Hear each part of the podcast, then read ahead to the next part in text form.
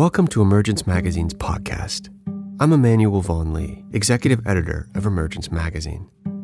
In each issue, we feature in depth interviews, narrated essays, and stories exploring the threads connecting ecology, culture, and spirituality.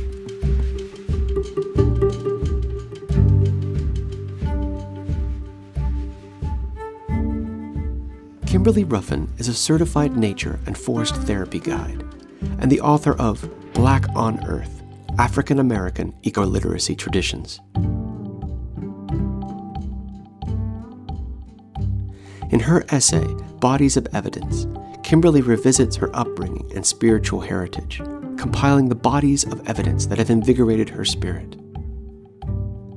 She explores where spirit power can be found, both within a church community and the places where faith rises up within the land.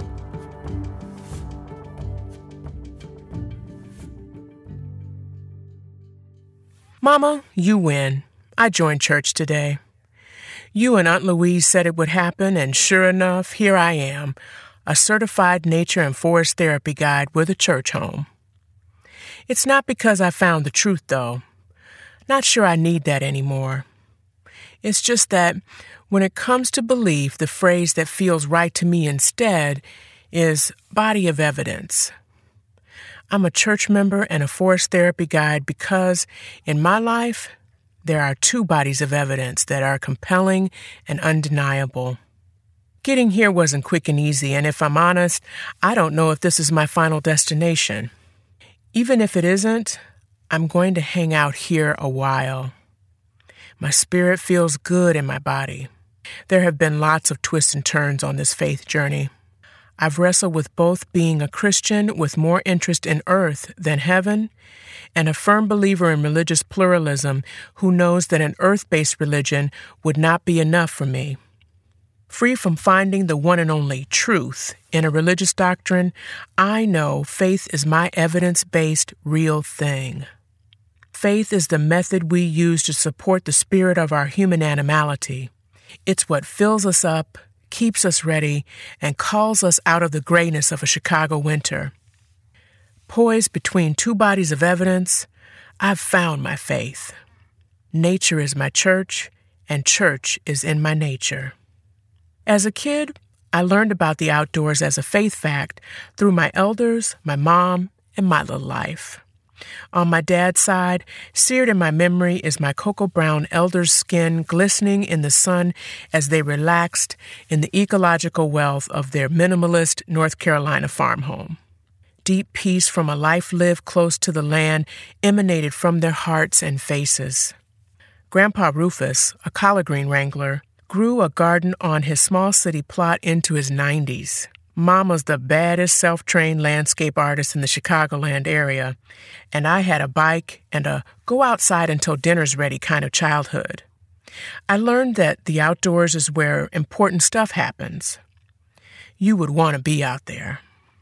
The church is one of my faith facts, too. This body of evidence was built by black folks. Wherever we lived in my Navy brat childhood, from Virginia to California, we went to church. Sometimes it was a church on a Navy base with a chaplain, orange juice, white people, and lots of guitar. More often, it was a black church with a gospel choir and long sermons peppered with call and response. Mom looked extra hard for the black churches, and now I see why. Even if they don't comprehend all of a minister's exegesis, squirmy kids in the pews with crayons in hand get exposed to the human culture a church supports. Black churches are usually a direct pathway to places where our humanity is not in question. Little babies come under this protective covering and have neural pathways formed in a place where church ladies and gentlemen smile at you and a congregation awaits your performance in an Easter play. Even those no nonsense ushers look at you with eyes that seem to say, Yeah, you belong here, but you better sit down where you're supposed to. And, No, you can't come in yet. It's time to pray hands this way. Black women and men in authority transforming congregations through word, deed, and song. Spirit power.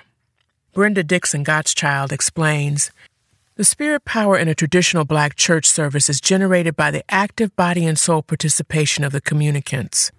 Spirit stirs voices to shout spontaneously and moves bodies to stand, stomp, or wave lifted arms.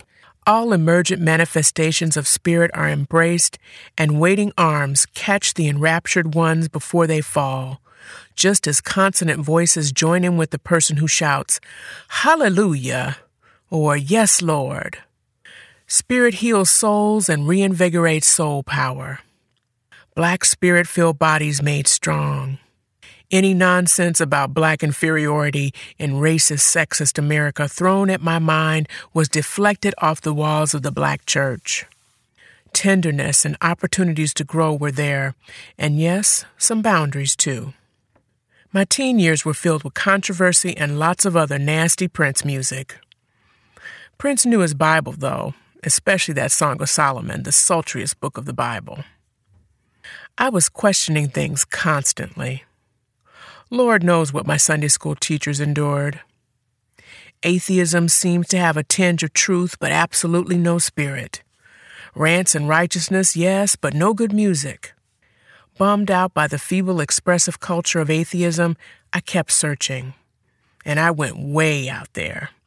But that Jesus was a vampire sticker in my spiral notebook, well, I don't blame that on nobody but my buddy Mary Beth. Sorry, Mama, I didn't mean it. Dad, thanks for saying Mom shouldn't have been looking in my makeshift diary, no way. I was just searching. I was a nerdy, new wave, teenage kid in 1980s Boy George inspired fashion, pushing boundaries and going every Sunday to a black church that put up with me anyway. I left my teen years with an understanding of Christian fundamentals, church culture, religious pluralism, and questions about where exactly to put my faith. Faith is so necessary because supporting your human animality as a black person in this day and age is no joke.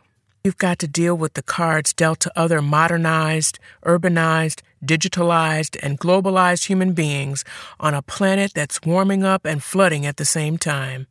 Then you got to deal with this heap of hot mess from other people racism, sexism, colorism, heterosexism, classism, ableism, and ageism. Anytime, any damn where this shit can pop up on you, especially in this age of T rump. Monkey jokes and blackface still making the rounds among these idiots.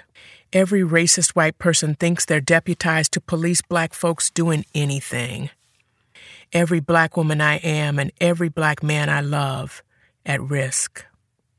As Taryn Finley's Existing While Black online series shows, we're surveilled shopping, working, driving, talking, walking, moving, sleeping, waiting, parenting, having fun, fishing, selling, and eating. Makes me want to holler or at least go outside where I don't have to deal with these fools. I can hang out with the trees. They never call the police on me all of the stress from human community othering takes a significant bodily toll on Black people. Public health researcher Arlene Geronimus calls the body blows from stress weathering. She says that it causes a lot of different health vulnerabilities and contributes to the early onset of chronic diseases, in particular hypertension and diabetes. In an NPR story about Geronimus's work, Nina Martin and Renee Montagne report her research even suggests it accelerates aging at the molecular level. In a 2010 study Geronimus and her colleagues conducted, the telomeres, chromosomal markers of aging, of black women in their 40s and 50s appeared seven and a half years older on average than those of whites. Can you imagine the impact of enslavement on black bodies during the antebellum period? Black folks didn't just succumb, though. They had the church and the outdoors. Sometimes they mix the two together in secret backwoods ceremonies, maroon communities, and revivals. As an adult, I finally decided to put my faith in the two piece combo of nature and church because of the body of evidence left by my ancestors, my elders, and my very skin and bones. But make no mistake, I have no Disneyfied Bambi realness version of nature. Global climate change is now, poisonous plants are real, and mosquitoes call me sweet thing. But if there was a cheerleading team for planet Earth, I would try out for the over 35 cheer squad until my feet bled. If anything deserves a worldwide multicultural cheer team, isn't it Mother Earth? The air we breathe, cartwheels, the water we drink, foot stomps, the food we eat, claps and shouts. Hell yes! Give Mother Earth your best. Go Earthlings! I have no rose colored glasses about the Black Church either. It's an institution with a past and a present filled with plenty of hurt and imperfect human beings, including myself but it's a method with an untold number of individual and collective reasons to believe. Even my dad goes to church now. In my youth, the fact that he didn't go to church stood as a steady example that critiquing religion was okay, as long as you did so as an adult in the confines of your home. We sometimes tease him about coming around. Lightly, though. Don't want to mess up my mom's church date. But nostalgia didn't bring us to church. It's an active, collective friend of our spirit and the spirit, just right for our souls. Since I'm a new member at my church, I'm going to be quiet about the forest therapy thing for a while. This will give me more time to check out the scene and see how the two parts of my faith might come together. For now, I'm mighty happy just having each of them on their own. Forest therapy came at a time in my life filled with midlife disappointment and an over reliance on a cerebral connection to nature's delights. I had grown weary of one wing of American nature practice that was starting to feel a little ascetic silence, stillness, and solitude. Picture John Muir in rain drenched clothing perched in a tree during a windy storm. While I respected the need for any of those things on occasion, I longed for something more. Forest therapy gave me more in the nick of time. It's a Western take on the Japanese practice of shinrin-yoku, which is translated in English as forest bathing. The worldwide scientific community is accumulating an impressive body of evidence on its effectiveness in supporting human health. However, I know firsthand that it works. Focused on inviting sensory connections to non human nature through easy paced group walks, it's complementary with the best of what I'll call Black nature practice dance, song, and all of y'all. Stepping under the stars at an outdoor dance festival, camp meetings, sing alongs, and somebody else out there besides me because you don't know about these racist folks and people who mean you harm. Like Native American hip hop artist Supaman said, the power of the song is shown through our movement and connects us with the earth. Dance like everybody's watching. Whether it be outdoor dance or forest therapy, a sensory connection to nature opens us up to the wonders of being human bodies in our first home, the outdoors. We're going to need any and every life giving nature practice we can find to turn this ship around. We need a new human animality that will let us make the rigorous changes on individual, governmental, and industrial levels that will reinvigorate us as caretakers of the life support system that is this planet. My faith has shown me that we need to avail ourselves of human communities that nourish us and the more than human nature connections that help us enjoy the rediscovery of our embeddedness in this planet. Inside church, I'm guided by a pastor and a fierce music ministry. Given what the black church has given me, I'm convinced that tithing may just be debt repayment. Outside, with my forest therapy hat on, I guide others too. Thankfully, new members' classes at church will be during the winter when there's no conflict with forest therapy walk season. Next question is Will I join the choir? No matter how that gets answered, as it says in Psalm 27 13. I remain confident of this. I will see the goodness of the Lord in the land of the living.